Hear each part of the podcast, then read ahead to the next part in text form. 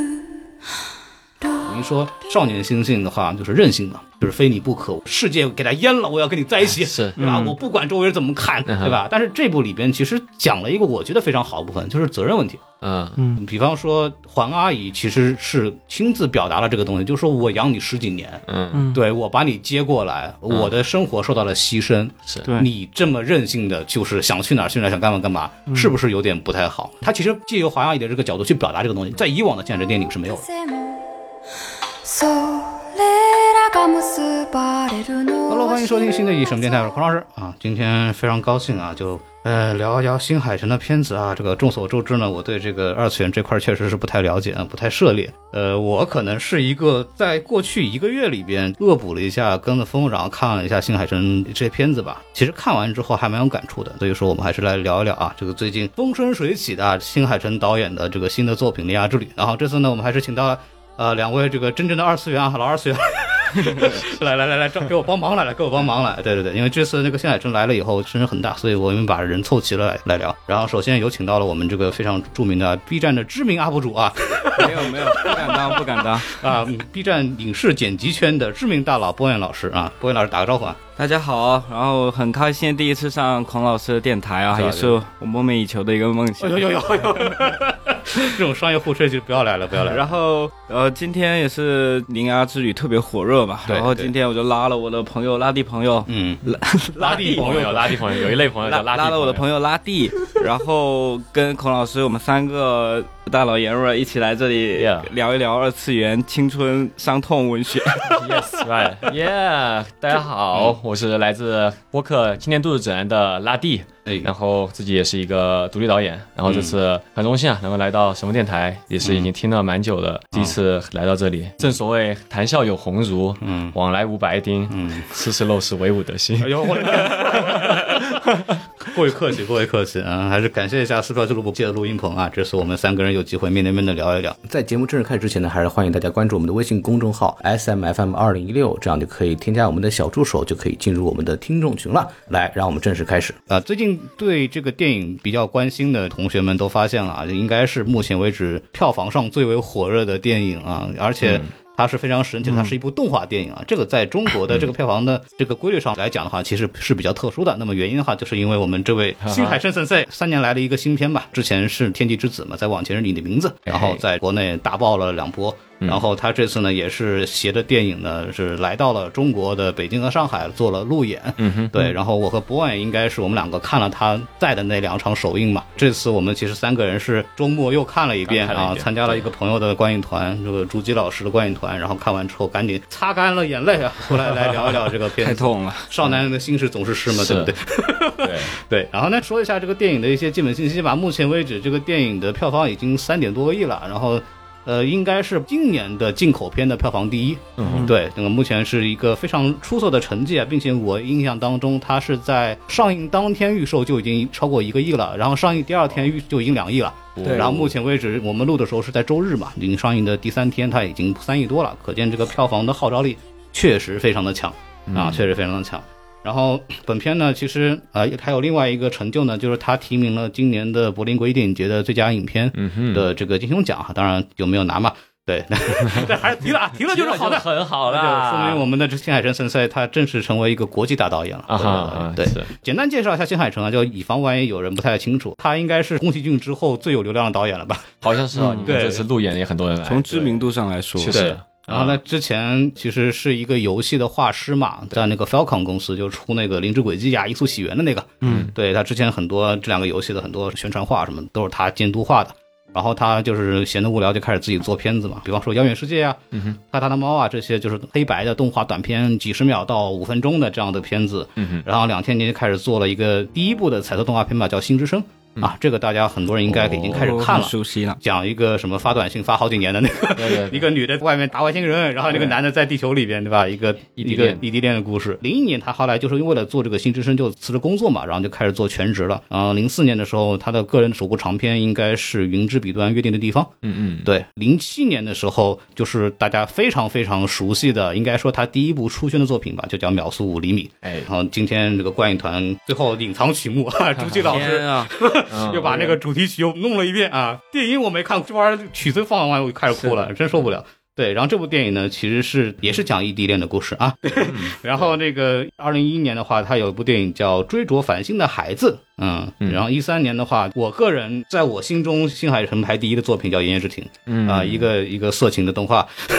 讲师生恋的啊，讲师生恋的。一六年、一三年过去以后，就是应该是大家最熟悉的作品呢，就是《你的对名字》啊，是句号。嗯对。然后这个片子呢，应该是奠定了新海诚在票房界的地 位。对对对对，嗯，这个在日本包括在国内当时都是大爆的啊。嗯对，然后一八年的时候，就是差不多三年之后。啊，动画长片《天气之子》嗯啊，那个时候还没有疫情嘛。其实新海诚上次来中国的时候，对对也是就因为这个《天气之子》的宣传嘛。对，然后这次就是二零二三年的《铃芽之旅》，其实这个电影是二二年就开始在日本上映的，我们是在今年的呃三月份来看到这部片子啊，也是目前为止新海诚第八部电影了。嗯哼，对，呃，说完这个导演的部分呢，来说一说这个音乐的部分啊。嗯这个我们有请这个拉蒂老师，这个拉蒂朋友来聊一聊这个部啊分。，音乐部分我可能主要还是想聊一下，就是关于他，他从那个你的名字开始合作的这个乐队吧，叫做 Red Waves，对吧？对他这个乐队，他们自个儿做了一个新的 persona，对、啊他们自己有做一个虚拟乐队，叫做、呃味噌汤，不好意思，我不会日文，对，嗯这个是一个朋克乐队啊，然后这个乐队其实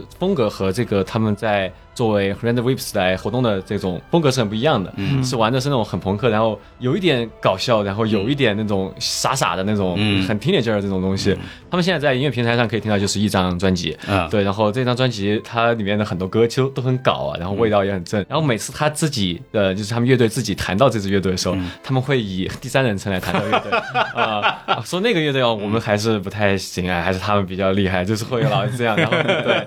然后出来演出的时候，扮相也会戴一个那个眼镜胡子，对、啊对，我还然后我就发现这个。他们这个乐队，他们自己涉猎音乐范围其实也是蛮广的。刚才开了个小号，弄了个马甲嘛。 对对对对对对对对，论一个对，那他们的调性会不会比较像余韵？不知道你知不知我道？不知道嗯就是一个也是非常恶搞的一个一个乐队，然后 MV 拍的特别有意思。哦，我还没有看他们的 MV，但是我觉得他们可能就是自己比较自己的一个人的两面性嘛。毕嗯竟我感觉在新海诚他们用的这些曲子里面，或者他们自己呃那个 Rand Waves 的曲子里面都比较有素质，嗯对。然后那 个太会形容啊了素质就素质可还素质就有点低下， 对，得多脏啊！这音乐，倒也没有那么脏了，就是可以随便说一些更傻一些内容出就来，嗯有一个是那个 R 级的，有的是 PG 十三的。对对对对对对对对对对。OK，然后嗯然后 Red Wimps 其实就是从你的名字开始，包括天气之子也是他们应该这次也算是第三次合作了，就是他们就是负责新海诚电影的一个歌曲的部分啊，就大家呃最近。听的最多的那个噔噔噔噔噔噔，就那个就是他们的那个做的这个曲子，对还有除了歌曲之外，还有个配乐嘛，配乐老师叫镇内一真啊，嗯他应该是第一次跟现任配合作吧？哦，真的、哦，对我查了一就是下会感觉好像风格有点不一样，对对对，嗯然后其实这次蛮大气磅礴的，你别说对对 对，其实你看他配过的东西，你就知道啊，啊这就配什么那个机动奥特曼、啊，那个 攻壳机动队，哦，全是那对个对，攻壳机动队，是哪大一家版就是那个 S A C 还是什么的那个，哦对，这个因为我也不太懂啊，如果 OK 说错了点，那 OK，yeah，个 yeah，包含一下，你一听就是傀儡摇出来，对吧？对对对就对很有那对个对感觉。是对，然后还有一个配乐作品呢，大家可能都没有想到，叫《大侦探皮卡丘》啊，对，一个好莱坞电影的哦，呃一个他还作品都是走的那种国际路线，是瑞恩雷诺兹的那一版嘛？对对真人电影。 对对对天啊！那版哇，那版拍的有点拉， 我一说一啊，不评价作为一个 Pokemon 粉丝，我有点有点受不了。对是是是，有点对难以接受那个质感。对，对但但是确实，你看他一一听就是老二次元了啊，老二次元了。嗯但这次其实印象还蛮深，它中间有一段，它就是有一个追逐戏，它其嗯实是有有点仿鲁邦三世的那种配啊乐，你没有注意到？就是他刚变椅子的时候，嗯不是他从他家里跑出去嘛嗯，然后去追那只猫嘛，然后那个其实他从整个表现上和他的一个配乐上，就还都是挺鲁邦绅士的那种表嗯现。然后那个我还蛮惊艳的，当时我感觉哇，这个玩的对风格还是挺多哦的我我印象特别深刻，我两次看我都是印象深刻的点就是他要嗯刚开始跑，然后音乐马上就对对对就对，上一下去，对，其实这个是里面最风格不一样的一个曲子，感觉对，嗯， 嗯，好，大家听上去都很激动，我们要不先打个分吧？Yes，打个分，打个分啊！我们这个有请我们的博远老师先来啊，来五颗星来打， 快！我嘛还是保守给三颗啦，啊虽我然看过两遍啦，就不降也不升，因为我个人觉得，就像刚刚孔老师说了，他会比较喜欢《爷夜之庭》，我也是对比较喜欢他那个时期的作嗯品，就是画面虽然没有现在这么精美，然后他的故事可能比较短嗯小，九十分钟左右这样子，但是他那时候的感情会比较克嗯制，就是他的情愫都是慢慢流动的，而对像我们这一部《嗯铃芽》是一见钟情的草太。啊他，相当于是觉得这个男生好帅，然嗯后嗯嗯后面就不知名的就被他吸引了。然后前面的作品相当于是他在相处过程中两个角色的这样的一个互动，然后产生了联系，嗯然后再去。慢慢的纠缠，对这样子，我所以我就这闪次太快了，嗯对，所以我就这一部的话，可能不太合我胃口吧。嗯嗯。嗯，那拉拉蒂老师呢？ OK，那其实这个我其实比较惭愧啊，就说实话，我是属于新海诚新粉，啊，对，新海诚粉和新海诚新粉都简称新粉，嗯对，all the same，对对。然后我其实也是从《言叶之庭》开始喜欢新海诚的，嗯就之前的东西其实可能我还没有那么 get 得到，嗯对。然后《言叶之庭》其实已经比较接近现在的风格嘛，然后所以说相对来说，我其实对这一部我会更加包容一点，然后甚至我会给它打到一个四颗星的这么一个分数。哦，可以可以可以，对，但其实我是二刷才会达到四颗星的。就第一次刷的时候，其实很多东西我可能还真没有太太看明白。嗯对，然后可能到第二次之后，我感觉各种情绪这种，它东西它已经 set 好了，我已经知道这是什么情况了。嗯对我只去感受情绪的时候，然后我就真的是啊，整个人就在那里嗯爆哭，然后但是我又是一个有素质的一个呃一个静安人 嘛，对，所以所以说我不能够再让自己在椅子上抽抽，然后就在那里嗯克制了很久。我觉得这次的。也有可能刚看完啊，对我的的感受冲击还蛮大的。对对，我们嗯都是在看了一次，并且是在刚看完来录的啊，对就情绪上还有波动，非常激动啊。对如果不是很冷静，大家见谅一下。可对能今天晚上回家想的时候，哎呀，我说了啥啊？为为什么会这 样？对对，郭老师能不能把那个节目给我拉下来？ 我不录了。到我的话，其实不过你刚刚讲的一个就是说它不加不减嘛，但是我是看了第三遍的。嗯对我，因为我看了 B 站那个观影场，然后又看了这个，就自己已经买票看了一遍，嗯然后这次来逐级的又看了一遍。其实我看完之后。感受是越来越好的，嗯呃，逻辑的原因就是因为你看到第三遍的时候，你的细节会收到的更多，然后你越来越更多能够理解它跟之前的作品有什么不一样，然后它的信息量你也能比较多的补充到，因为这个片子是这样的，如果你第一遍看的时候会发现有很多问题，你不要觉得是自己的问题， 他们就是有问题。对，但是我看完之后，我是因为我这三遍我中间查资料，我也看了很多别的影评，然后帮我补充了很多背景知识，然后你再去看的时候，你理解了他背后的人物动机之后，你再看。啊，它是对它是完整的，它至少是基本表达出来的，那它其实没有那么烂。对对，所以所以说，可能我一开始看完之后，可能只愿意给个两点五颗星。嗯对，虽然我很喜欢它的配乐和画面，但是确实没有达到我对它之前的一个喜欢的那个程度。嗯但是我看完整个之后，可以给它加个三三点五颗星啊，给它加一整颗， 哈，非常好。对，啊可以可以对可以，对，因为它有些疑问，它其实通过解释或者脑补呢，它也能说明白，大概是这样一个东西。嗯对，今天我们这个节目按照什么样的这个走向呢？一般来说我们会聊这个优点缺点啊，但嗯是其实新海诚的粉丝惹不起，对， 也也没有也没有也没有，啊开玩笑开玩笑，就是但是我们是想温和一点，对要聊聊这个片子的一些它跟之前的片子的异同吧，因嗯为这部片子号称什么新海诚集大成之作，对嗯吧？然后都是 对，每部都集大成，每部都集大成。然后它不然呢然后这部本身它也是就所谓有一个叫灾难三部曲嘛，嗯对就是这个你的名字天气之子，你的名字是陨石掉地球，嗯呃，天气之子是水淹东京，然后这一部呢就是地震，对吧？哎啊就是这三部，然后同时他们的这个。美术绘画风格和这个整个的这个规制都是比较类似的，嗯对。但是这个电影看下来，其实我们感觉它跟之前的片子是有一些迥异的部分的，嗯然后也有一些东西是延续它之前的风格，所以可以从这个呃相同和不同部分聊一聊。呃，先说我们觉得比较一脉相承的部分，可能就是画面和音乐了。啊嗯这个也是一贯我们是觉得它做的不错的地方。这个之前拉导跟我说他特别喜欢这嗯个片子的这个画面的部分，嗯，你来聊一聊吧。因为我在录这期节目之前，我其实先回顾一下他老的片子，嗯对，然后就比较新的《灾难三部曲》的前两部我是没有回顾的，为什么？因为太有点长，对，有点对长，，嗨，对，然后但但是印象也比较新吧，对，嗯但但这次的作画其实有几个部分我还是比较的吃惊，或者说是比较的惊艳到的。 OK 其实都是比较集中在他们去那个爱媛县的那个那一部分。橘子那个地方啊，橘子，对对，橘子，他那部分有一个是他和另外一个女生一起在晚上睡觉前聊天嘛，他们躺在床上。然后其实按照日本 TV 动画的逻辑来说，这种情况你就算不动，你其实也没人说什么。对对对对对，但但剧场版嘛，还是得稍微动动。但我觉得他这个做的很很细致，就是他在床上不停调整自己枕头位置的对那个动作调，整姿势，对，非常的有机，就会感觉这是一个。呃，但但但是之后我们聊一聊，好像这个也是转描的，对对对，我觉得转转描不过转描中的用的好和用的不好，其实差别还蛮大的。嗯，它很容易看起来非常的画蛇添足。对对，但是如果你用的好的话，在在这种很细节的文戏里面，你加一点这个，就会让人很印象深刻。因为新海诚感觉他也是一个情感比较细腻的一个导演嘛，就会觉得，哎，这一部分会让人觉得女孩子第一次他们两个在一起聊，嗯，关于恋爱的一些事对情，情感上的话然题，后当时那个爱媛县的那个女孩，其实也是好久没有遇到女孩子和她聊这个，对。然后她做这么一个处理，我觉得很棒。然后另外一个也是在那边是他们两个一起吃饭，嗯是第一次，就好不容易出来之后吃的第一顿饭，嗯。然后她就是要体现那个饿了很久嘛，对夹那个鱼的那个，嗯。我第一场的时候，其实第一场的整个观影氛围没有我们这次这个观影会就是这么大家这么情绪积极去接受这个，因为这次大家都会有哦哇就会有这种声音，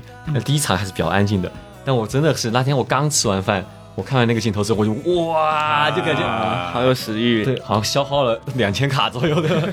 的能量的各种感觉，觉得那哇个煎秋秋刀鱼那个东西，对，啊看用筷子去夹那个那。个我看着很像茄子，哎，茄对子对爱好者狂喜。 是是是，烤茄子是不是？对它其实的质感和肉的质感也不是很一样，它还有做一种好像日本动画里面人总是可以把咖喱饭呀、定食啊各种东西都拼成寿司，其实在现实中没有办法叠那么好，是不是？对对。然后我觉得那个做的画也很棒，然后包括它后面其实呃，也有做一些，比如说他用去扇走那个猫咪的那种镜头啊，就很多动作做的很流畅。然后我这次发现他其实 CG 其实运用的也蛮多的，嗯，然后其实第一遍我是完全没有发现他有用这个东西的，嗯，然后这个其实我挺惊艳的，因为用 CG 这个东西，现在其实还是很多人会很反对这个嘛蛮蛮作弊的，对对对对，但是其实你如果去拥抱这个技术的话，什么车呀、房子啊这些，确实用 CG 做是一个比较经济的一个，或嗯者说是你一个说是聪明的过马路的那边，对那对边对吗，，包括它的车景啊这些，我觉得做的还蛮运用的也挺好的，包括有时候草地啊这些。当然我们自己也也没有去看一些幕后的东西，其实现在放出来也比较少。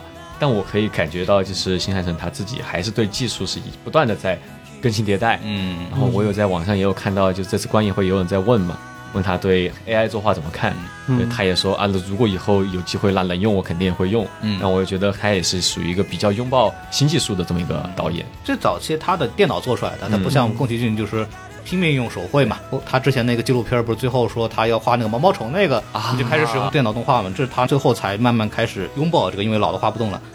对对，新海诚老师呢，作为这个偏年轻的这一代代表，他其实一直在用新的技术来做这个东西，而且我们都说嘛，就新海诚手底下的这个日本的景色比日本的照片还要漂亮。嗯对对，真的很美，他就把这个动画的这个部分就是发挥的非常好。嗯是包括这次，呃，我们看的时候，其实我第一个觉得很很帅的镜头就是那个女生骑自行车下坡，啊然后波光粼粼的那个海那个出来，啊那个就真的很太美漂妙了亮，那个真的很漂亮。包括之前他做《盐业之庭》的时候，对公园什么都是实景的，非常到位，他很很有现代性。就是你看宫崎骏的感觉，就是。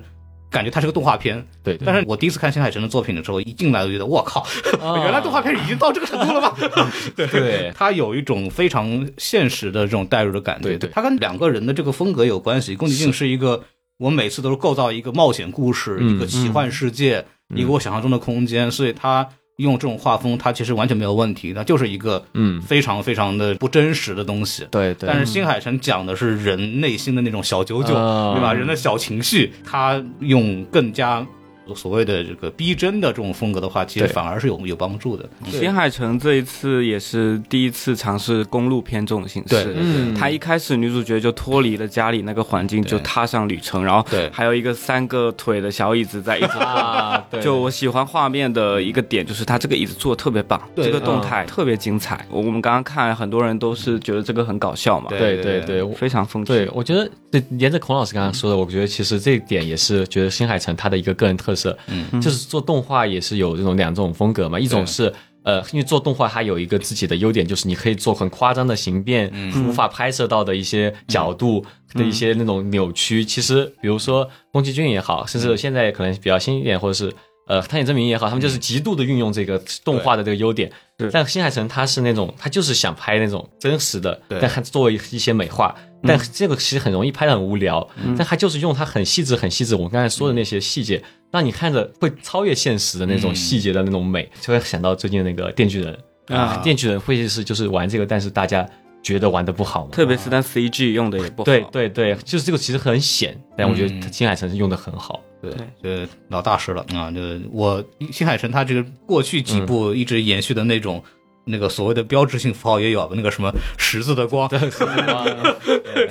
对，然后整个这个非常炫目的这个背景啊，幸幸海现在不会画人的时候就已经背景画的很好了。对对 对对对，这一块东西它其实跟以前没有什么区别。嗯，呃，整个的美术的呈现水平的话，我的这个水平来说，我很难看出来它比以前进步到哪儿，但是它的水准肯定是一贯的过去几部的水准。嗯，就这个部分，如果大家还没有看的话，有关心的话，有担心的话是完全没有问题的啊。这个新海诚出手的话，这个画质。绝对是拉满的，就壁纸狂魔啊，壁纸狂魔嗯还是在的，还是在的，非常棒，对，还是非常棒。呃，说说这个比较有趣的这个音乐部分啊，音乐部分其实我们刚刚聊了一下啊，就是那个整个设计，其实我最喜欢的是东京大地震之前的那一段。突然安静下来啊，等等等等等等等等等那个东西出来，做了几个快点，然后刚一下，然后炸开来，它那块儿做的是非常棒的，嗯对，非常有有特点。然后傀儡摇的部分，其实之前其实我们都听过了嘛，像空壳啊这些，嗯对，其实都在做。天气之子其实也有一部分也用了这样的东西，其实也没有那么的吸引我。但是地震之前的那一段的设计为前奏，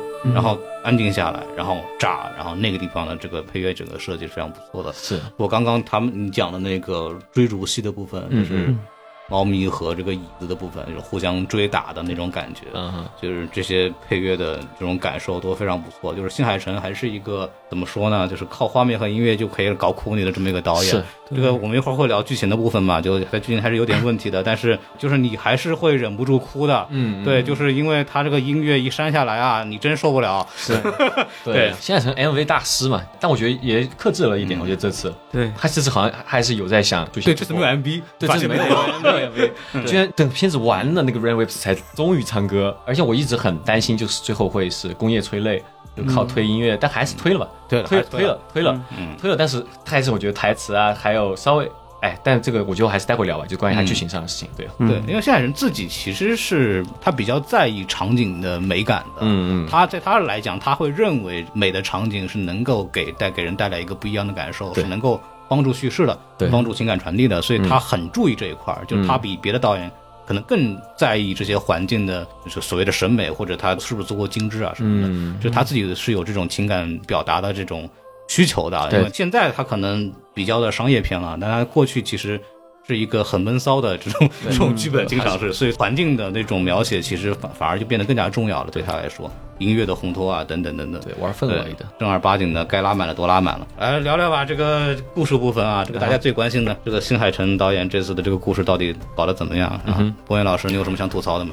故事部分，我觉得咱们平行对比一下吧，就灾难三部曲，嗯，就这第三部《铃芽之旅》，它其实就是以东京大地震，就是后三幺幺，它是一部后三幺幺电影嘛，对对，就是东京大地震这个事情呢，大家如果有去看过 NHK 的一个纪录片，其实它是非常详尽的记录了那三天东京发生了什么。然后我给大家简单的就是 brief 一下，当时那个感觉是大家觉得这是一个普通的地震，没想到它来的越来越猛嗯烈。对，在电影里面《铃芽之旅》里面，我们能听到的那一些，就是说女主要关门时听到的那些回声是非常真实的。嗯就我看完那个纪录片，我才觉得，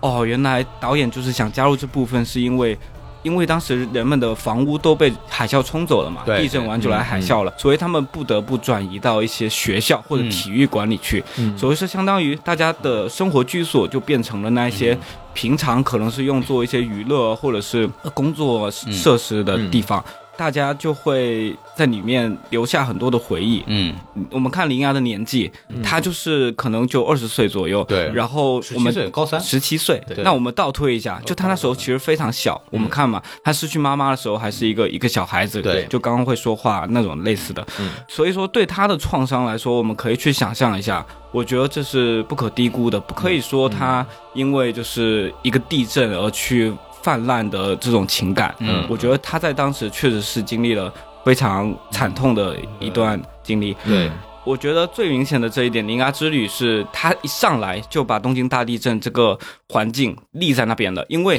我们很早就看到那艘轮渡对，就架在那个嗯楼房子啊上楼上，对对对对，对，我们就双引号一个风景啊，就因为就是这是一个非常标志性的东京大地震的一个代表对，。这是真实有这么一张真实照片在这儿的，对，所以说它相比之前的两部，可能就陨石啊，或者说是呃那个海水冲走东京啊这些的话，它是随着人物然后慢慢推到后面，嗯然后他们有有去一个抉择，然后才会去给你这样一个大的环境。而这一部它是一开始它就想让你知道这是一部世界系的动画，嗯，然后世界系动画呢，其实科普一下，其实就是像《新世纪福音战士》那种，哦啊就是嗯大家都知道以男女主人公为中心，嗯然后去表达个体与个体之间的情感，但是一定会放在一个很大的环境世界观下，它可以是真实的，也可以是虚构的。嗯嗯就是怎么说，就比较这个个人主义的这种片子，对吧？可以这么理解，对。嗯嗯它跟我们这种主流叙事啊，这个背道而驰啊，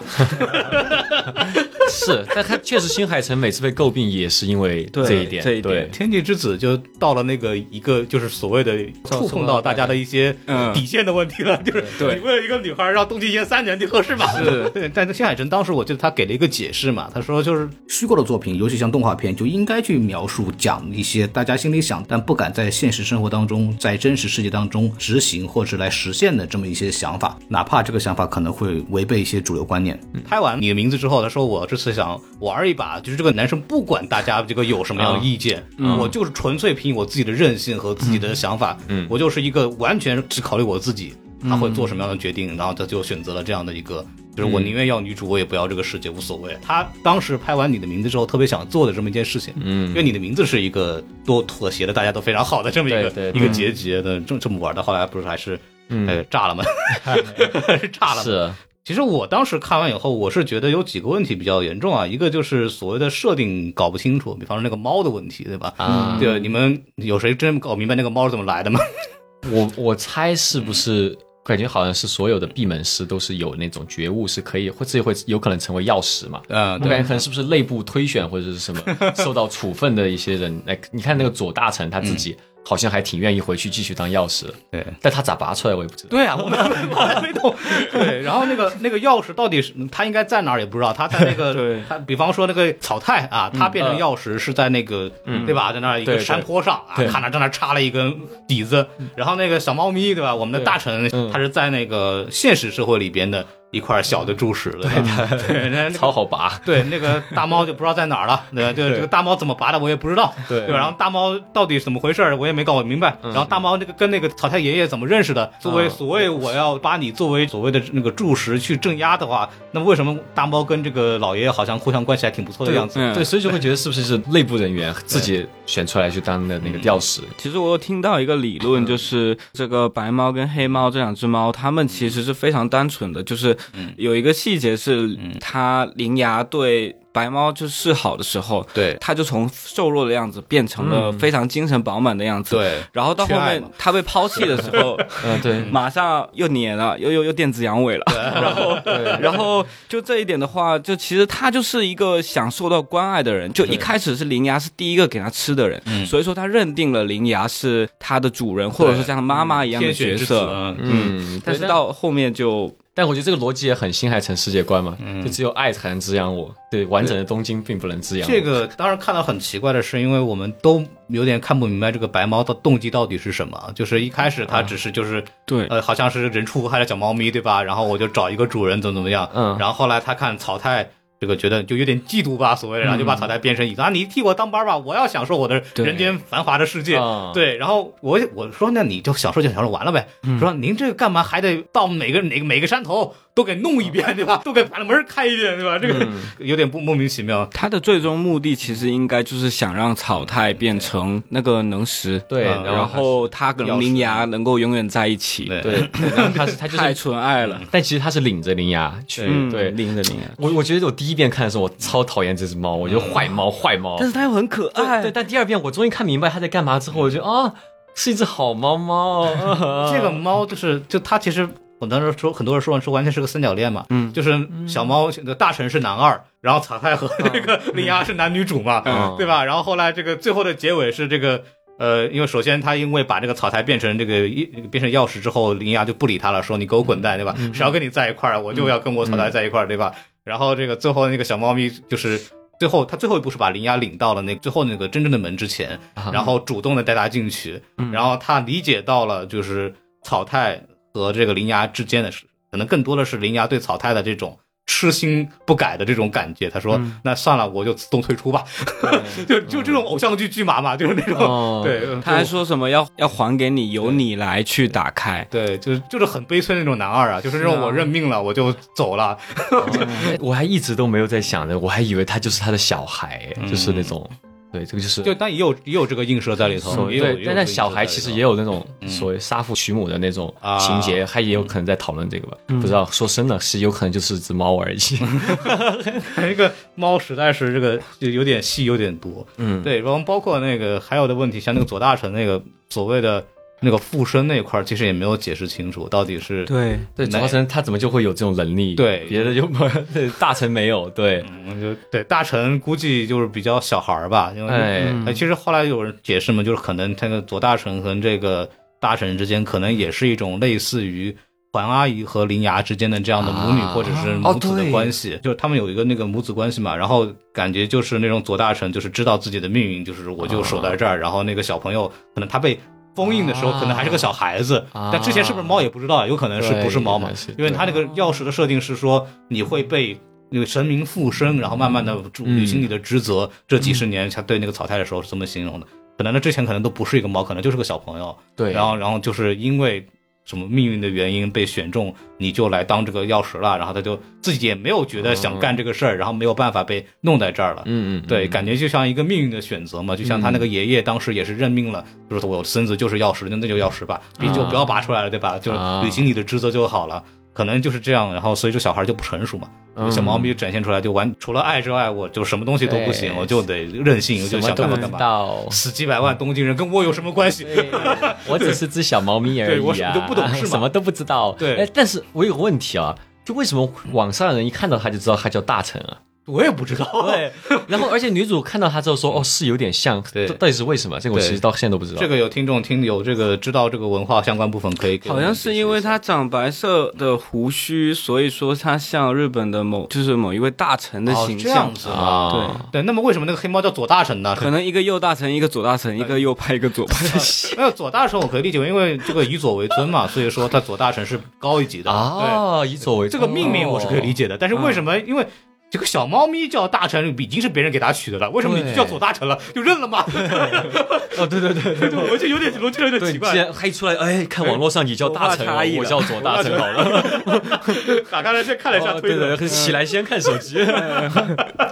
不过说到这个这个 Twitter 那块，我是很喜欢的，就是他通过这个，我们还在想他怎么去找那个猫咪嘛，后来也没想到，就是通过 Twitter 信息流的方式、地址定位的方式来去找到这个猫咪，来去一路跟踪，这个设计是很很新的、很好玩的一个对对设对计我。和 我和你意见不太一样，我觉得很落寞，给我一个感觉。你一怎么一说？什嗯虽然它是公路片，它可能需要这样一个媒介去寻找。嗯这那个大臣，但是因为我会一直去想新海诚以前的作品，特别是你想到以前新海诚作品的男主人公，嗯他在车站等，啊，然后我当时也不是 用 NFC 进站，也是买票进站，然后还在大雪天嗯在那边等，就那种等待。感觉就好像已经是上一个时代的事情了。现在就是你要找什么，你直接快上抖音、上推特，你找一下，你马上就能去下一站。对然后，但是之前的那种落寞感、那种萧瑟感，嗯，感觉就已经已经离我而去了。对嗯就感觉会比较落寞。原来都进太空了，发短信还要八年，现 在、 现在找只猫就是瞬间，但你看，我们那时候看，我看那个《新海诚》那个秒速五厘米的时候，很多弹幕就说：“但凡这俩有一个手机，是一点事儿没有，这故事都不会发生，对吧？就这他也就确得实到那个九零年、九九十年代那个时候，对对这个故事才成立。是是是我是，但凡有一个手机，你说小天才手表是吧？ 十几岁小朋友嘛是是吧？都可以了。对，但是这个我自己是喜欢的，对大家都知道，互联网上的这个发稿的第一驱动力就是猫，啊，是是是是，是对是，通过这个大家拍猫这个东西，它很顺理成章，然后也很很符合真现的在挺的自然的。很自然的一个一个选择。我觉得这个非常有趣，一路上看到跟着个猫就走，就非常棒。嗯啊，他那个也有等啊，他那个等车那个地方，然后后来就看有人接他嘛。啊，对对对对嗯这个他他前几天他就没有一天衣服是干的，刚换上新的就又得等下雨，对，这个对这部分也是我觉得有点怎么说呢？就过去的向海诚作品，他因为也没有做过公共片，然后基本上男女主都是被困在一个地方啊、呃发生的故事。然后这次的话，就是他一路走，但是呃，公路片它之所以好看，是因为呃整个的这个它路上发生的事情跟它的主线。是有很强的关系的，并且他路上遇到的人，嗯对他最后的决定、对故事的结局是有决定性影响的。嗯然后人物在旅行当中遇到的人和事，帮助他成长，最后所谓的都获得了和解，或者取得了他所谓的这个剧本的目标。嗯这个是我们对对公路片的一个固有印象。好的公路片要做到这个东西嘛，比方说嗯可能国内有《心花怒放》这样的片子啊，就比较明显。但这个里边，其实我感觉，当然我们都知道，新海诚是为了纪念三幺大地震，他路过的那些地震地点频发的地点，嗯嗯这些都是有所指的。但是这些人本身跟地震地震的关系并不大，在拍的时候并没有强调，就是这些人他跟地震之间有什么关系，并且嗯这些人在林芽去追寻的这个路上，他没有起到一些呃从深处的作用，我是这种感觉。嗯是，我就也是就是就是他就是啊，我给你换衣服，嗯然后我给你一个什么地方住，对吧？然后我给你对嗯让你过一晚上，然后你接着走吧。好像大家都 move on 的那种感觉，对只告诉你哎废墟在那， 对，啊，对对对哎，，它里边其实也没有去聊地震的事儿吧？因为我的感觉，其实看这个片子的时候，其实有点，我一开始对这个地震这个背景是不了解的，就是我是没有脑子里没有装任何的背景知识的时候来看这个电影。然后新海诚后来映后说跟这个地震有关系，我才哦，原来跟地震有关系。我以为的是什么呢？我以为的是土地滥用，哦你知道吗？啊就这个故事有点像什么呢？你看他在那个所有的这个里边，比方说废弃的学校呀，然后啊包括这个游乐园呐、什么的，嗯说的不是说说他因为地震啊什么东西的，最早那个是有坍塌嘛，但他其他比方学校什么都没有说是什么问题。我以为比方说是那种因为这个日本的这个人口增长不够，啊，然后这个慢慢的很多地方就是支持不了那个经济发展了，嗯因为它有这个经济落潮的这很长的时间，嗯嗯停滞的十年嘛，对对，对，所以说很多地方慢慢不住人了，没有人去了，所以它被废掉了。但是嗯人类废掉之后，它其实并没有做任何的恢复，甚至还有哎恢复什么东西的，嗯所以说导致神明土地神对人类不满。啊，对，然后出来我就开始地震了，我得搞你们，对吧？哦 就我我以为这个，因为我看他那个词儿嘛，不就是说所以敬告哦土地爷，说这个我把你们土地奉还嘛，对 不对？哦，予以奉还，对于奉还，我以我看的时候，以为我我以为是讲这事儿了。哦，对对，其实没有把它太跟这个地震是有扯上关系。地方振兴的片子，我感觉是有点像那个什么，就是我们要重新重视土地的利用啊，对，我们要不浪费这个自然环境啊，嗯啊对，我们要感恩我们的土地啊，啊对我以为是这个东西，你知道吗？啊然后你后来跟我说这是跟地震有关系的，我哎，啊 对，我觉得就是如果金海诚他说这个片子是为了地震或者为了展现地震这个东西的，我觉得有点没有弄好，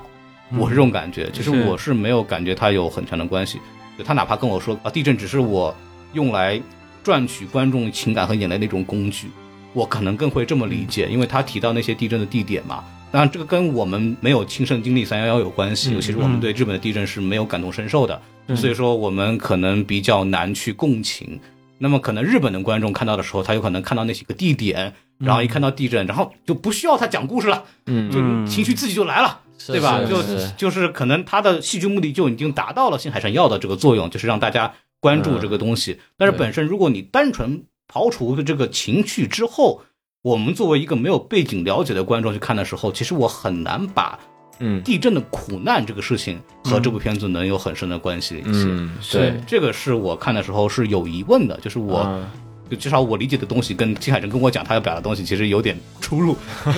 这是嗯对这是我的一个感受，这是对我的对一个感对受，，嗯哎，作为成都人，我还是有点紧张。哦，OK，嗯我我看到之后觉得，因为我在成都，因为我是成都人嘛，嗯然后之前经历过五幺二，然后后面又搬到过加州去，呃看到这个每次啊看到加州也是我在对加州对对也是对嗯看到什么电杆摇啊，嗯什么地震警告啊，我就觉得哎呀 巨紧张，这个还是会有一点还。是有那个一些呈现的，比方说对在第一次嗯啊影鳄它起来的时候，就是那个不同的人地震不一样，它那个每个人都会手机警报嘛，嗯对那那个个肯定有很的。吓我在加州时候也收到过对，对，那个东西看到对对呃，就就像 Amber Alert 一样东西，然后对嗯对对但是每个人不一样，比方说有的像现在教室里的学生们就说啊地震了怎么样啊，对然后有的人比在较频繁天台上说啊地震了怎么样，还有有的在在打打篮球球根本没对嗯有人管，无所谓了，这个和当时在五幺二的情况确实也挺像的，因为像像我当时是六年级住在最高的，嗯然后地震了之后我们其实很害怕，那楼下的小朋友也是第一次经历地震嗯嘛，然后还在那里打篮球，然后还在那里投球，但但大家已经疏散下来了，对就是然后就是对是这样的，对对，就感觉像是挺准的，就是日本怎么说，它作为在作为一个地震带上。存活的国家，其实大家对小地震已经习以为常了，对根本不在乎我觉得三级五级的算啥。对，但我觉得它总体来说，我觉得还是比较能共嗯情，就是它不光是地震嘛，就是它其实整个片子是关于创伤的嘛，对嗯各种灾难的创伤，有五幺二也好，还是说其他我们遇到的一些灾难也好，就这种创伤，它其实最后几句话，我觉得还是比较打动我的。嗯就是在创伤的当时，你会觉得其实是蛮绝望的，不管是零八年的时候也好，还是后面一些事情也好。嗯但是他是回去告诉他自以前的自己说，不管现在你多绝望，嗯你以后还是有一天会对喜欢上别别人，的人会有过上有希望的生活。但那一瞬间，我就觉得绷不会住有了。嗯朋友对什么对对对，然后因为其实最近也是一个创伤的之后的一个时间嘛，就会觉得对，如果能够回到当时，告诉当时的自己，然后当时的自己可能会觉得很需要这个东西。对对嗯嗯，很像什么，就很像疫情的时候，嗯，然后就是我们大家在疫情的时候，嗯尤其是今年我那个生活在上海的时候，其实对蛮有感触的。我我关了三三个月，是，对，然然后那个时候就整个情绪啊，包括整个的所有的这些东西都处在一个很低的点上后对，没有人告诉你啊对会好，对主要，是嗯我们都不知道什么时候会好，但是后来呃，众所周知，人突然就好了，很好， 对嗯突然疫情就消失了，没有人提它了， 对吧？对就对就好了，嗯对然后对对就就如果你对这个片子共情有困难，你可以想想那个部分，对其实也会有感受到，就最后的那一段为什么还能够打动我？就单纯那几个台词，嗯对就那是几句话嗯能打到我们呃联系到疫情相关的事情的刚，刚过去的对创伤。，但是可能跟这个剧情本身关系也不大。是是，他这几句话直接，要不直接打电话告诉我，对新海诚打电话给我说，哎， 我不看了，音乐加满，跟我说吧给，我念一遍拉。拉蒂 桑，以后一切都会好的。刚刚说到那个公路片的几个朋友嘛，就那几个朋友其实本身对这个主线关系不大的，嗯对，但是实际上最后那个台词也有也也用上了，嗯，就是就林芽其实在这一路上是遇到了一些朋友的帮助，嗯，感受到了人性的温暖，对对吧？对对对对，有这么一个事情，对哦，，你对这么说，其实还是也可以说有用上。他用上了。但是对问题在于，就是说我们虽然知道小的灵牙她有创伤，但是嗯这个青少年时期的灵牙看上去还是一个挺正常的小姑娘，是对吧？对我们其实对青少年的这个灵牙的状态。因为它篇幅问题，这个片嗯子很商业，它有对动作戏，有大场面，嗯有小猫咪，对吧？然 后还有公路片，对，他想做的还挺多的。对很多东西。然后我们他对人物本身的情感的挖掘的这个丰富度是不够的，他篇幅太少了，所以说我们很难真正的去共情到他的很多东西。然后我们就需要去想，说啊，原来他这个东西确实是可能过去有什么经历导致这个结果，但是我从直观来讲，我没有一下子 get 到，嗯嗯，我需要去想确实它。嗯，这个是一个问题，就是比是方说他之前的片子，嗯、呃，《天气之子》，包括最早的那些片子，铺满了情绪，嗯，就是我就四十五分钟，就两个人那对嗯个摸脚的故事，对吧？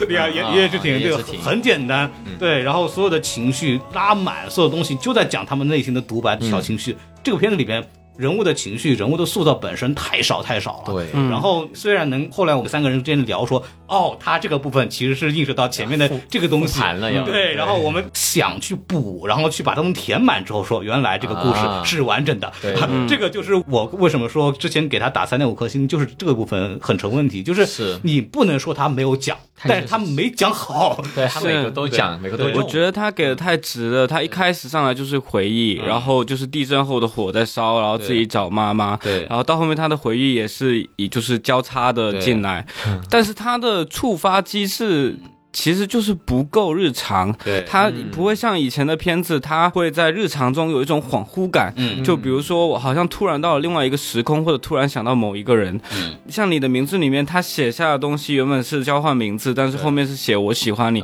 那东西就很戳人对。嗯但是到他这里的话，他就是到了一个灾难地点，然后他就可能。逼自己去想，因为我要关门，对 所以我就对我对就回得想起那些得声自己音去想这里经历了什么，这种东西就不是很打动人，硬给，很硬给，就是对到这叫很商业片套路嘛，然后就到这儿该有了，对那个弄上去，然后就是这这样一个感受。所以我甚至都想，如果这不是一部动画片，没有这么唯美的画面跟音乐，如果是部真人片，我看了会非常的尬。但如果是日剧，说不定会好，就是每个每一站它篇幅长一点，嗯你对这些人有一些感情、或者怎么样。但这个篇幅不够呀。就是对我觉得他他问题不是在问题，就是他想讲的东西太多了，你知道吧？对对他对过去的片子基本上对只讲了爱情，就即使是他最近的两部片子之前的，其实虽然说背景也很宏大，也有很多动作戏，场面也很大，但他其实还是把感情聚焦在了男女主之间的嗯爱情的部分，其实没有讲太多的东西在里头。但是这部片子里边，他想表达的东西实在太多了，对什 么地震的致敬，我们一会儿再说，对吧？嗯包括那个什么感情问题，其实也是个很大的问题啊。我们一直说新海诚是一个很会拍感情的导演，你看这部里边。然后除了这个男女之间爱情，虽然我在看的时候一开始也没搞明白，怎么你们两个人呢就非你不可啦，我就、嗯没你我就活不了了，就、啊 这个东西很神奇。但是你，当你要想，他其实里边还有很多其他感情，比如他那个阿姨跟他之间的感情， 对，然后包括那里边还有那个这个叫什么码头的那个啊阿姨的同事、对嗯暗恋这个阿姨，对吧？然后那个秦泽和这个男主之间的这种 毕业楼线， 对，就很奇怪的很奇怪的东西哇。哦 就有有人说那个秦泽可能是同性恋吧？对，就 对对对，对，我太爱秦泽了，秦泽太爱草太了，秦泽，秦泽比女主爱草太多 了，秦泽。哎，很傲娇。一开始说对他欠我两万，不对，其实就是我欠他两万。对对对 对，然后他夹在阿姨和这个小姑娘之间，然后两天吧。对 对，这些东西是好笑的，但实际上他人物很多嘛，然后都跟爱情没有关系，但他也讲了，包括这次我觉得是耳目一新的，或者是他想去。触及到的东西，比方说在情感的视角上是有变化的。嗯，呃，我们之前聊新海诚的作品的话，我们喵舞也好，或者岩野之庭也好，或者是你的名字天气之子，都是在以青少年的视角去聊这个东西。哦就是他的视角就是一个十几岁的小男生和这个小姑娘或者跟嗯其他莫名其妙的老师之间的关系，对吧？嗯，对。然后他的视角全部都是很细腻、很着重的去以这个男生的视角去看这个事情，所以我们很容易被带入嘛。嗯因为新海诚自己他的说法是。我希望这个电影是拍给十几岁的我去看嗯的，所以他视角是非常非常个人的，他没有比方说一段爱情之后，我要看看父母怎么想的呀，兄弟姐妹怎么想的呀，哎家里人同不同意啊？大家其他人怎么看呀？但这部片子里面又有，哎，嗯是嗯这部片子里边就有黄阿姨她的视角，她怎么去看女主的这种任性嗯嘛？一开始她不理解嘛，就说哇，你这什么东西你就出去了对吧？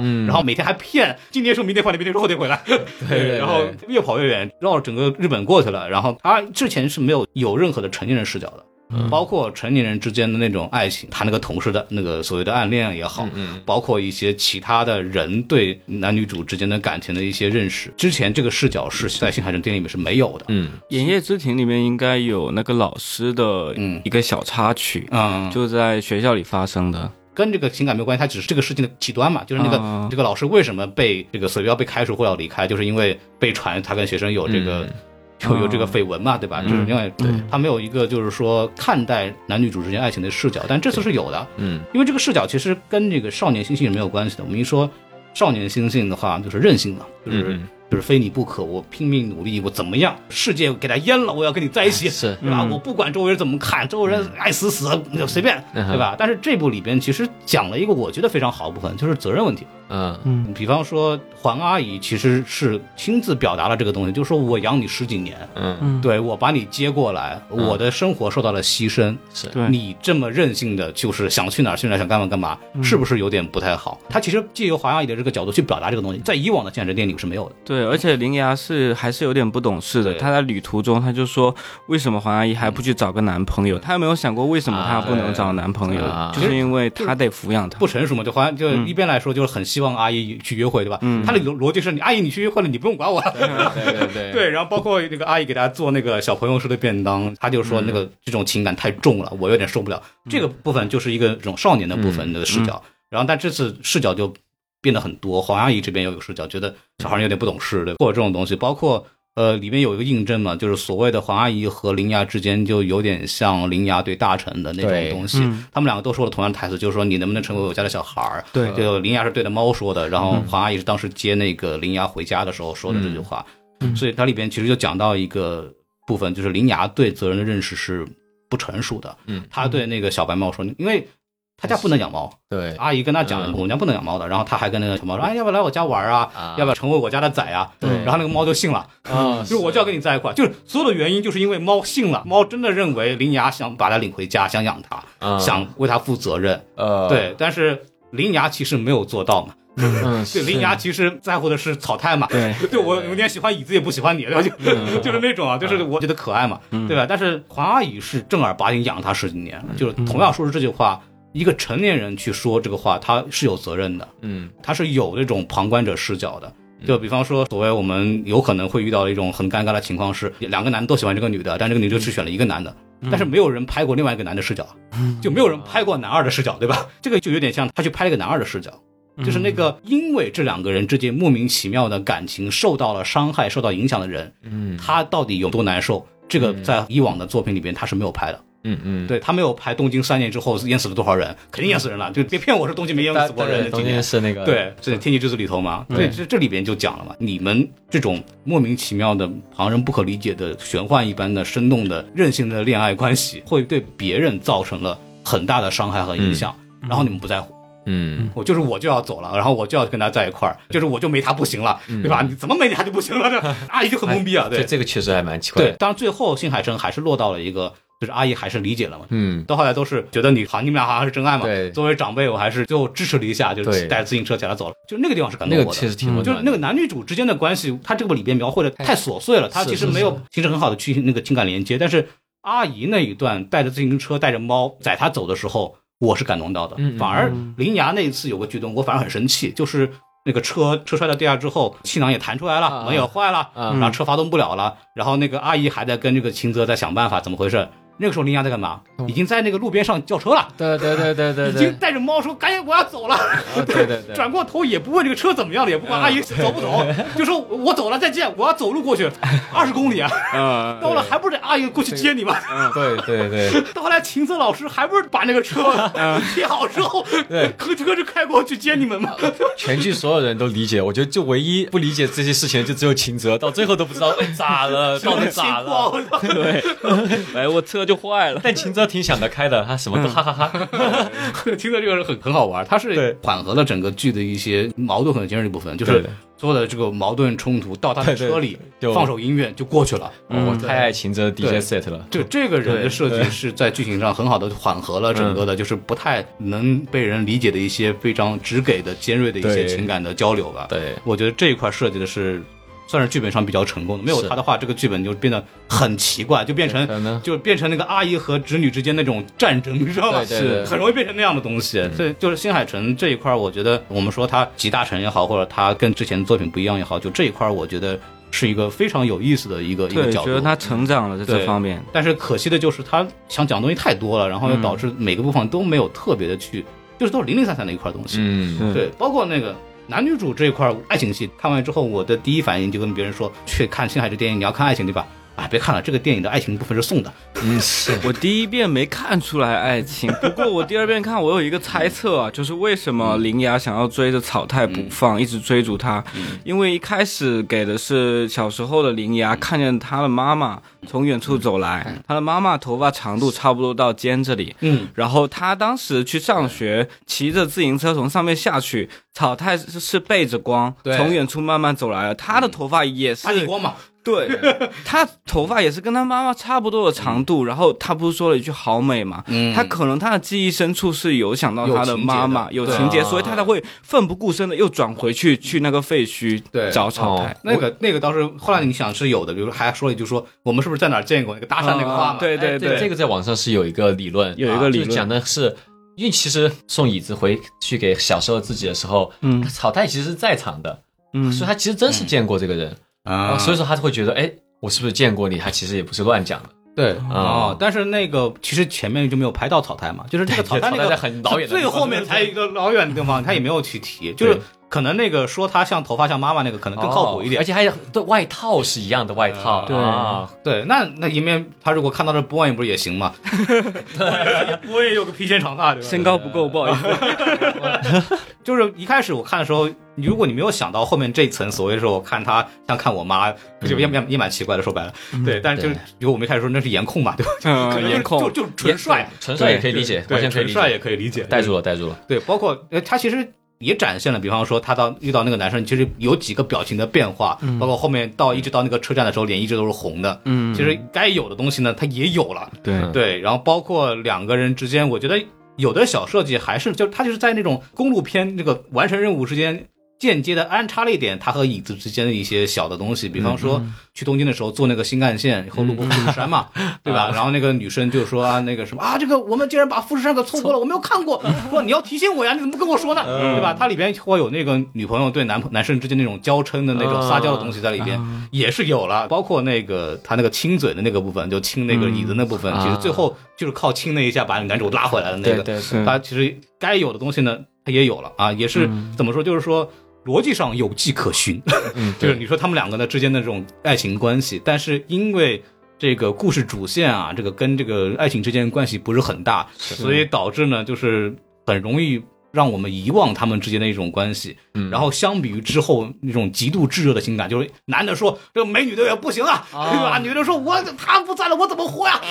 对啊，尤其是那个女生跟她爷爷也说，跟她那个朋友也说怎么样，嗯哎，就对是非他不可，你别载载我去，什么好远几十公里没关系，你要让我过去，对吧？你就是那种，那我只能理解人家家大人就觉得那小孩儿小小姑娘任性就任性，就陪你去玩一下，陪你去一趟就拉倒了。但嗯是你看的时候就感觉就是跟这种强烈的炙热的情感相比的话。他们描绘的部分呢，就有点太少了，就是没有嗯那种说我能够理解他们之间的那种情绪。你看他之前的作品，好家伙，就那个亭子两个人从远到近都拍了好几集的那种感觉，啊是对吧？是 我去，连夜之庭真的，他摸那个脚，对真的是，连是挺真的是摸那个脚太细了铺垫了多少镜头？对，对， 就是你知道吗？剧情的这个限定两个小时之内，他讲的东西太多，所以他很多东走得西轻描淡写的就过去了。所以说是，看的时候你第一遍完全没有 get 到两个人为什么会相爱，完全没有问题，你就理解为偶像剧就好了，就觉得男的帅，对对对，就就基本上搞得定啊。那包括那个男主对女主，你说我也很难感受到那个男生对女生有多爱，但嗯是你要说没有呢，也有对吧？就是那个男生变成椅子之后。他会陷入沉睡嘛？他嗯不是理解为我们睡着了，他是被所谓的就是觉得自己意识脱离了身体，我要死在这里头了，对吧？然后女生每次把他晃起来，嗯对，要起你醒一醒啊，你清醒一点啊，就把那个男生从这个心灵监狱里边给拉出来了。啊，他所以说那个男生才会喜欢她，嗯对他有这个情感在里头啊，那哦啊你要自己仔细在这个复盘看两确实这个都得仔细复盘，看两三遍你才能理解哦，原来来是这个样子啊，原来他们是相爱的，好的，。我还是比较拜他们，就是都是互相颜控的。这这个我觉得太合理了，对对对，完全可以理解。但确实你这么一说，新海诚的这种情绪里面的东西很多还挺靠二创的，嗯嗯，对你看了很多二创之后，你会发现，哎，还真是这么回事。嗯，秦泽和黄阿姨也挺有东 西的。呃，对他们俩我也很 我超磕，超磕这个，我觉得真挺磕。啊我觉得他留了好多空间，嗯，反而给二创很多机会。嗯然后你看了二创，你再回来看，你就说说的太有道理了。就你自己喜欢哪一个，你就自己选哪一个就 好了感觉那种啊，幸海真是懂宣发的，对对对 对，现在都是懂宣发是，懂二创的， 包括那个他们把那个好不容易两个人哄好之后再上路，一开始弄两个曲子不行，都是爱情相关的，啊我说你们还赶紧调的，对对对对对 对，就生怕我们想不到他们两个之间会不会有什么故事，对对对，啊、这个地地方我也是觉得嗯很有意思。这个剧情嘛，它有一个好的地方，我是觉得就是它商业化是很成功的，嗯，嗯对？吧？好笑部分是好笑的，是我特别喜欢那个椅子那个设定啊，那个当然它有悲伤的部分，啊嗯对嘛，他也代表了就是在三幺幺大地震，就是失去一条腿的人，就是啊他的那个设有残计缺残缺，对一个象征物。但是从喜剧的角度来说，这个东西又很成功，嗯因为三条腿是不稳定的。啊，三条腿不稳定的话，就给他的动作有了很多的逻辑可行性。是首先就是跑的时候一瘸一拐的就很可爱嘛。嗯 三条腿的那个椅子跑的时候真的就不稳当，就特别可爱，又跑得特别快啊，有点像那个刚学会走路的小朋友一样，嗯看着特别可爱。还有就是因为他是三条腿，所以说他可以去完成，比方说定格之后啪嗒一摔倒，啊，这种这种喜剧性的这种嗯用了落很多点次，对这种喜剧的落点，如果它是一个很完整的椅子的话就不行。嗯如嗯果三条腿它缺一条腿，它这种移动啊什么东西都非常的合理。这个这个部分我是觉得它这个设计的是非常有意思的。可见新海诚也很看重这个椅子的设计，很得意啊，抱着那个椅子抱着椅子来来 中国这边，对对对每场都在。嗯最近去欧洲还被拦下来了啊不准不准他带，然后最后还说半天还是带走了。包括他那些呃一些小的包袱的一些设计啊什么的那种喜剧桥段，包括椅子带小孩玩儿什么东西的，都都挺好玩的。嗯嗯，对。但是话又说回来，他这部分是做了，做了之后跟这个整体的这个主旨情感呢又有点割。嗯对，就是感觉这部片子呢，你总结下来为什么看的不爽呢？就是你说的那些他想表达的东西，该表达的也都表达了，但是因为篇幅的原因，取舍上表达的不够充分，嗯，然后又考虑到商业化的原因，又做了很多跟这个主旨关系不大的一些。又有趣的好玩的部分，虽然说本身很好笑，但是又跟这个主旨表达又没有关系对，导致了它的观感是我们很难投入其中的任何一个部分。嗯，我们投入不了任何一个部分，就是我们共情不了任何人，然后它就会造成一些观看上的感情的缺失。啊、所以我就劝大家，如果大家想喜欢这个电影呢，可以多看几遍。嗯， 是对，看点二创，我觉得是个好主意。我不知道，我其实看现在什么片子，我真的是从来就不去思考任何的剧情和逻辑，不讲 剧情的嘛。对对，我觉得这个现代人他就玩玩情绪的，但这次我其实觉得他玩的很少，嗯对，他相比之前那种纯玩情绪、纯玩氛围，他现在这个他又想做的比较的工整、比较的商嗯业化一点。然后这次我觉得确实就像刚刚孔老师说的一样，他的情绪他还是想要，嗯但是他情绪又很多，然后他任务又很多，然后他又想做的很好笑，然后所以说就是你很难就是真的花时间去共情任何嗯一件事。但是幸好现在生还是有一套绝招，呃最后给你一拳把你给哦对揍哭了，对，只需要那两分钟就搞定你啊！对对，我知道你可能前面没有太懂，但是没关系没关系，我有这套东西啊。对对，您瞧瞧这个，哎， 很工业化，对对对，他他已经懂了，就是那对种对，他那种奥特曼那种的，前面前面几拳都没任何意义，嗯就是靠最后最后放最后大那个招最后还是靠光线，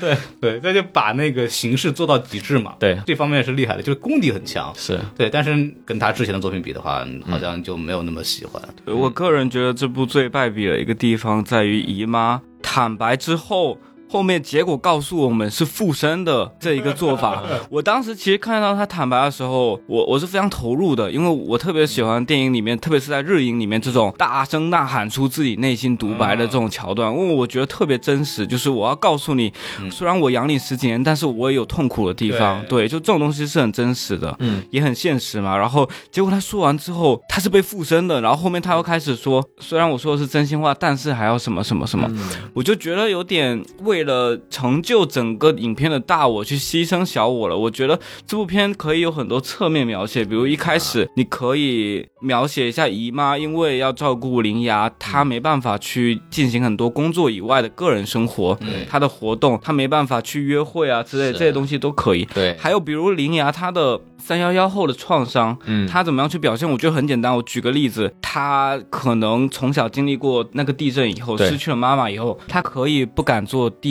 嗯因为地铁它是会摇晃的，对那个摇晃的感觉可能会让她想起儿时的创伤回忆。我觉得可以设置这种小细节，嗯，但是它因为整个公路片的基调已经定在那边了，是它就一定要往欢乐上去靠。对，嗯嗯对，而且他这个所谓去的那地方，他跟地震的关系，只是因为他们发生过地震，或者是那个门就开在那儿。对，有废墟嘛。对，就感觉就是还是割裂的。他作为一个想表达地震创伤的片子，公路片的部分跟这个他想表达的情感是没有关系的。他最多表达了一个大家还在安全内的生活，那肯定不是他表达的东西嘛。对，但也有可能就是他不是每次他要先去幻想这里面人人们的生活的声音吗？对我感觉他可能是不是就是要铺一点这个，但但是其实有点难 get 到，因为。其实也不是那么的那种给你很深入的一个印象的一个东西。哎，不过你说到这个，就是他阿姨那个，其实他也是，我觉得也跟篇幅有关。他这个其实很有趣的一个东西，就是他阿姨自己作为个体的想法。那假如说他这里再展开的话， 又收不了场了。这个东西感觉对，啊而且我可以觉得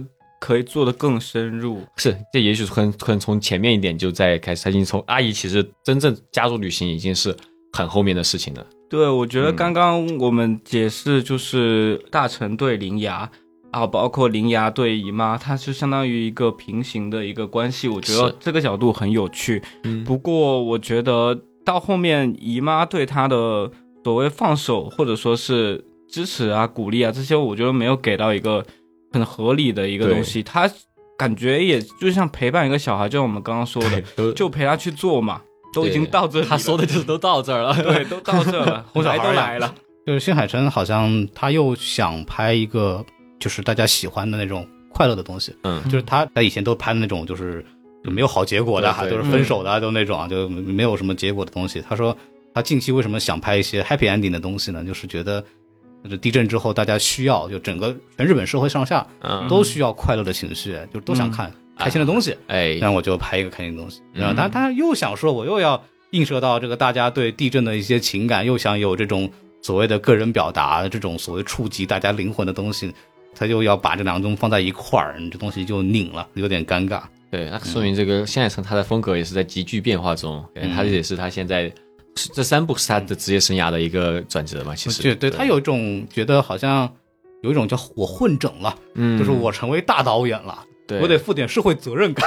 是是就有是那种感觉，就是他之前都拍点小男生的心思啊，什么东西的，也很个人吧。好像就是我拿大钱了，我大投资了，我要给对嗯片方赚钱，我要又要表达一下这个社会责任，对然后就得整点这个大家对开心的那种对好看的东西。嗯但他又保留了一部分，对不然你不知道你吃的是新海诚。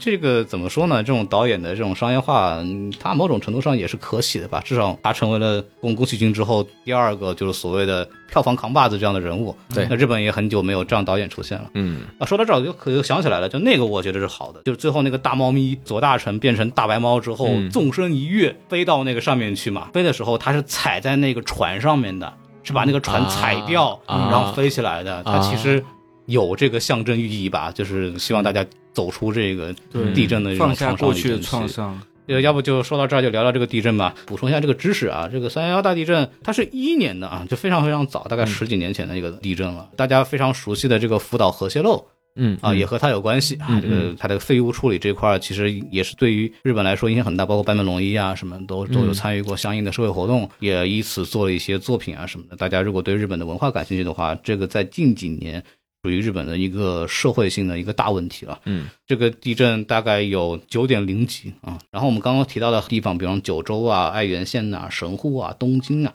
岩手啊，对，岩手就是那个铃芽的老家嘛。然后他们其实分别对应的就是一六年的熊本大地震、一四年的伊予滩大地震，然后九五年的阪神大地震，还有一百多年前一九二三年的一个关东大地震，还有一一年的三幺幺大地震，分别根据这个地点是有对应的。哦对，这个也是它在这个地震上的一些设计。我们刚刚说到的这个船的画面，其实就是海啸把这个船顶到楼上的这么一个部分，因为地震伴随的就是海啸嘛，尤其像日本都是海了，对对啊也没地方可震，不像四川呢，其实还是山地比较多一点，它不会引发海啸这样的一个形成问题。嗯是对，这个可能就是跟这个呃地震所谓的一些有相应的部分吧，就是然后包括。呃，曜石这个事情其实本身在日本也是有历史的，哦，呃，有历史，在这个日本的文化里边，它其实也是从中国这边一个传说的挪用或者是延续吧，就是我们传说当中地下有什么龙。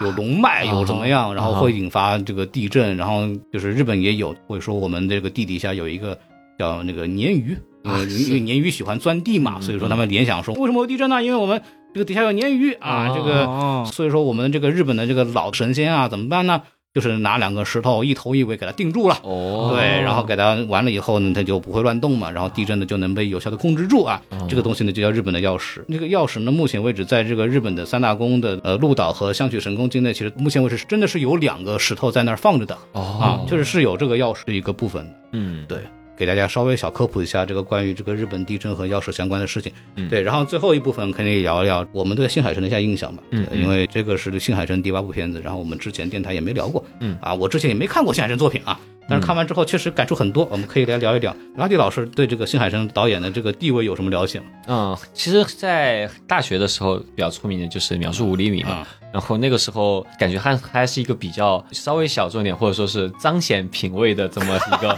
导演。对对对，就别人说你喜欢谁哪一个导演，你要说什么安野秀明，大家觉得哎。啊啊啊啊！你说《秒速五厘米》新海诚哦，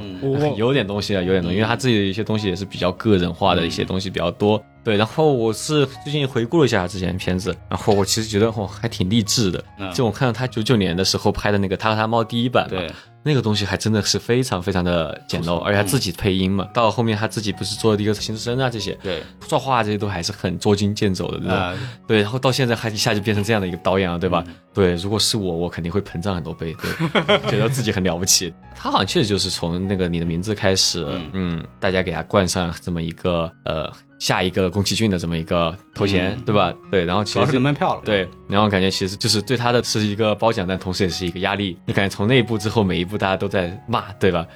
对，因因为你是指着下一个宫崎骏来拍的，对你不是安野秀明，你不是汤浅证明，你不能够对就是你不能拉，对， 对你不能拉，对你日本国家队，对吧？对吧？这个东西是，所以说我感觉其实他这几年这个一边他个人东西确实会消失，但我个人其实最喜欢的还是他的盐业自挺的，就是盐业自挺其实是啊大家他嗯都喜欢哎 HD，对。你看，严自己上一部是那个《追逐繁星的孩子》嘛？嗯对他其实也是一直，我也觉得他是很上心，也一直在探索新的东西。他的那个《追逐繁星》还是他比较想，真的想做宫崎骏那种，啊对，真往那边靠。对，当然不是，大家有点哎，这是啥？你没看明白，对吧？然后他退回去做了一个短一点的片子嗯《炎炎之庭》，他当时的《炎炎之庭》的人物设计，涂坚一现在是做动画监督，我觉得他做了很多已经延续到现在的一些喜好上的东西吧。但当时我觉得他对光影这个东西好像还更加的痴迷一点，因为它勾线啊这些都是对应的这边白光和绿光嘛，白线绿线这样的。然后他之前的东西，说实话，他最有名的那部《秒速五厘米》啊，嗯，被我从我的记忆当中删除掉了，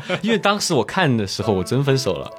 然后是真、哦是真伤痛 了，我看完之后伤痛疯了，嗯对吧？然后直接就忘记这个，然后这次录节目我也不敢回去看，我感觉今天的那个演 奏就就演到那 儿，然朱后熹老师，你要为我们的眼泪负责任，我对跟你对说。对 ，DNA 又动了，我突然又想起了一 些当时的心情的事情。对，我觉得现在还是挺了不起的，就是一直都能抓住这种十多岁的这种东西，嗯就大家的十多岁的时候的灵魂的一部分都保存在他的电影里。他挺有意的，就想讲这部分的，因嗯对为就是咱们宫崎骏的片子就很宏大嘛，对，讲一些人和人之间一些基础的一些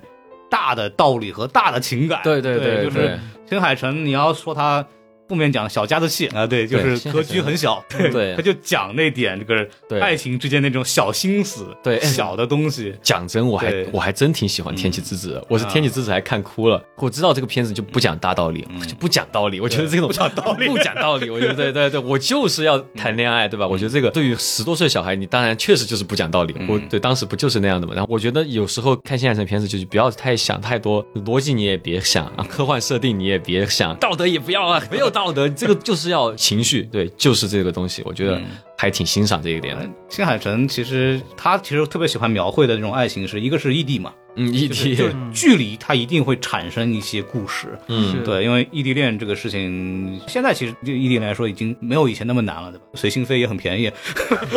去年很简单，对呃去年在上海也可以异地恋。 随心飞很便宜，然后微信什么东西也都在嘛，对吧？嗯哦，对就是 他当时还不打电话，当时都不能打电话的，那但是 现在相对来说，也反正周末要见个就见了，对吧？就对嗯很方便。那现在跟以前比肯定是不行的，特别是那个两个十三岁的小朋友，然后好不容易历经万难终于见到了，那个时候树下那么一吻，当然很触动了。啊嗯对当然，我对秒五的这个经历啊，不会让你伤心吧？就是嗯我、 是是我我看的时候，其实最让我打动的是最后那一部分。那个男生长大了之后，嗯回到了好像是在东京吧，对，然后跟那个女生呃所谓的相遇了，但是现在是没有拍出来，但是那个女生应该是没有回头的，但就这个男生回头了就走了，就那个时候其实就明白了，就女生已经过去了。嗯女生已经把他放掉了，对就是对我已经结婚了，我已经怎么样无所谓。嗯但这个男生，你从后面仔细分析，你再结合他的小说，因为电影拍的非常的克制，很多东西没有讲。你嗯，把小说的东西连接起来，你会发现这个男生这么多年一直在为了说准备自己跟那个女生在一起的啊这个事情在努力。嗯就是他们十三岁告别的时候，那个女生跟那个男生说：“说你一定会成功的，你可以的。”虽然他们两个之间因为距离问题没有联系了，但那个男生一直就是心里有这么一个人。包括他第二章的时候，不是那个有另外一个女生就特别喜欢他嘛，嗯然后里边有一个镜头我是特别印象深的，就是宇宙飞船还是火箭上升之后，然后那个男生就面向看那个宇宙飞船，眼睛是看向远方的。嗯嗯我们就知道那时候就知道那个男生的心里还是在那个、最早那个女生身上，他一定是在遥远的那个部分，他没有在这个地方。那个镜头是很动人的，就一下子明白他的心情。包括他后来所谓长大之后。成为一个程序员，对吧？对然后他本来也是一个体体弱多病的人，后来上学的时候开始加入运动队，嗯然后成为一个什么叫什么温体两开花的学生，嗯嗯然后后来一个人出来做这个独立程序员创业，然后你工作就挣了很多钱嘛。其实一直这个男生就在为了足够强大能够保护你的时候，嗯我可以准备好跟你在一起。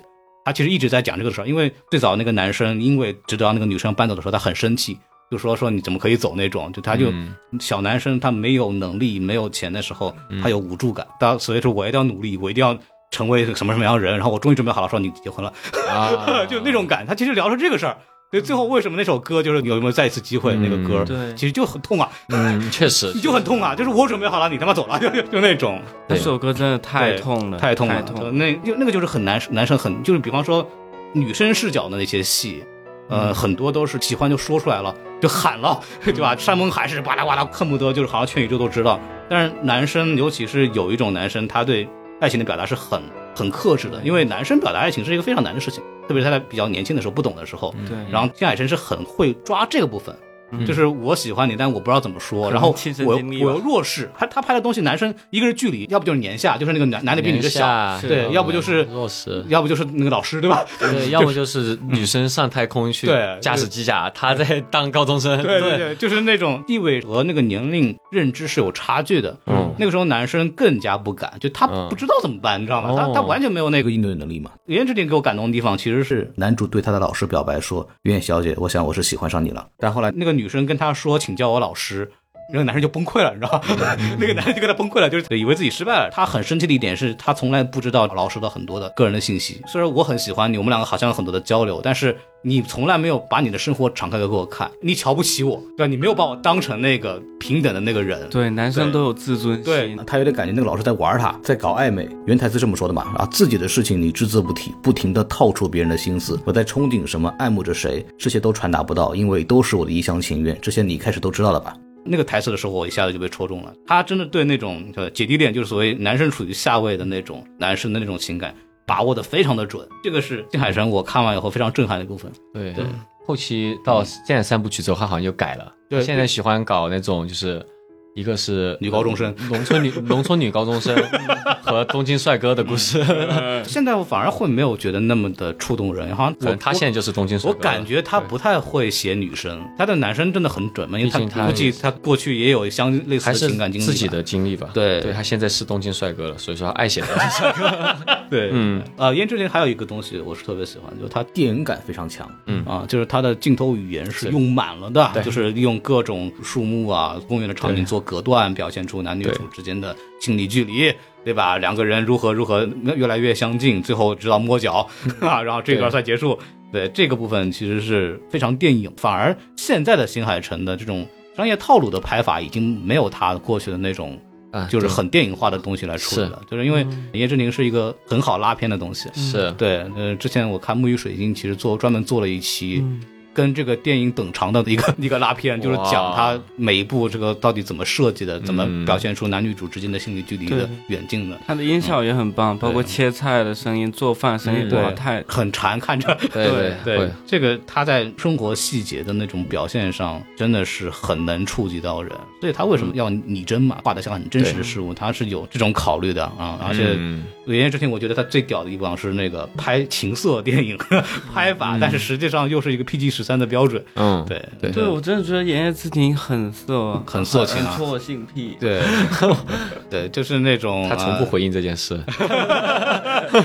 呃，就是那种好像什么都没有拍，但该有的东西都有了，就他是这次又有脚相关，他又不回应这件事，他就问他是不是喜欢，他他就说啊没有没有，就是这样设计的。而且不像昆汀啊，昆汀就他是就说哎就是就对就是喜欢脚，对，我就搭上这个拍，主要他那个角色的不能承认的，否则就有点变态了。对，他对他那个都是市级的小姑娘， 对吧？是也是有点吓人啊，你这个年龄问题承认，对，也是不能我不能相对直来接承认说，现在人还是在外面表现出那种比较有修养、比较有素质。穿个小西装，带个小对，椅子，他他从从来都很有素质嗯呃，的。他非常的那个礼貌的，这次那对个对几次的那个露面的我都有看嘛，这个人还是文质彬彬的，有一对点没有那种《言叶之庭》里边那种一贯禽兽的感觉，太会拍了，太知道怎么去拍，能把那个色气的感觉给弄出来。对，嗯就是我一开始其实不是先看新海诚的电影认识新海诚的，我是接触 Mad，就是哦哦因为我看很多 Mad，对我一开始剪 Mad，我就想说我要用什么电影去、哦什么动画去那剪，就然后我发现很多人剪新海诚的电影，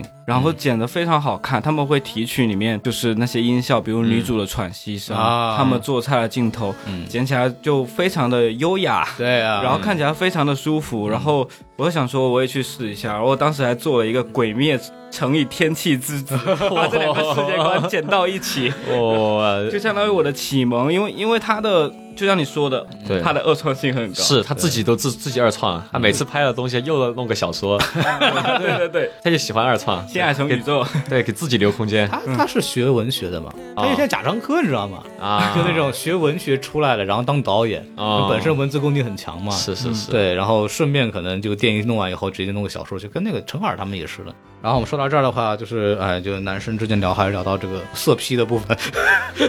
还好 一个吧纯情的爱情开始，我们以还好啊色啊批为结束。我们也很有素质的，我们也很素质的，对对对，嗯。新海诚片子还是一个是苗舞吧，如果没有看过的啊，如果没有看过苗舞和这个《言叶之庭》，还是能比较代表他早期的一些个人表达风格的这个部分的。对，如果大家只看过那个《天气之子》或者是这些的话，我会推荐大家去看一下以前的这些他的早期的作品。嗯，B 站上都有他的片子，结合 B 站弹幕看，真的太好笑了。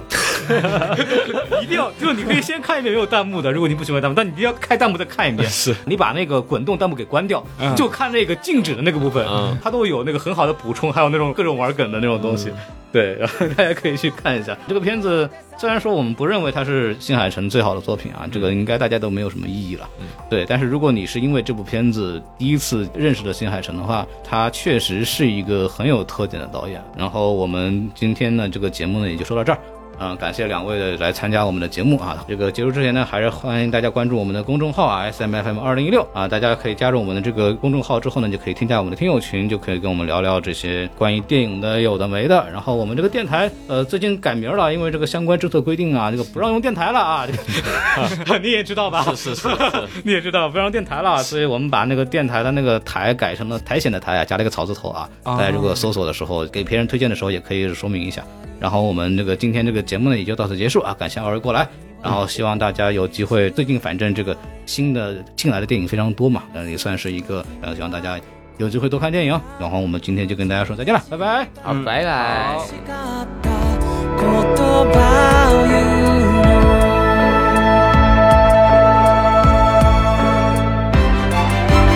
「君の話す声は母の鼻歌に似てた」「君が黙る姿は夜の静けさに見えた」「何万年後の地球が何色でももういい」まだ誰も知らない顔で笑う僕を君は何百何千ともうすでに見てるよ来てるの知りはしないでしょう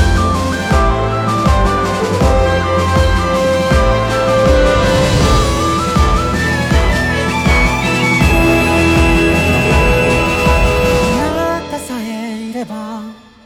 あなたさえいればその後に続く言葉がどれだけ恐ろしい姿をしていても両の腕でいざ抱きしめに行けるよあなたと見る絶望はあなたなしの希望など霞むほど輝くから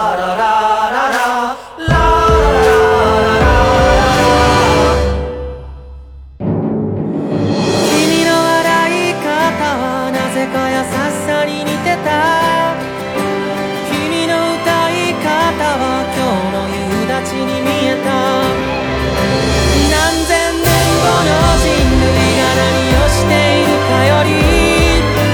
まだ誰も知らない顔で笑う君を見たい僕にはない僕にはないものでできてる君がこんな僕を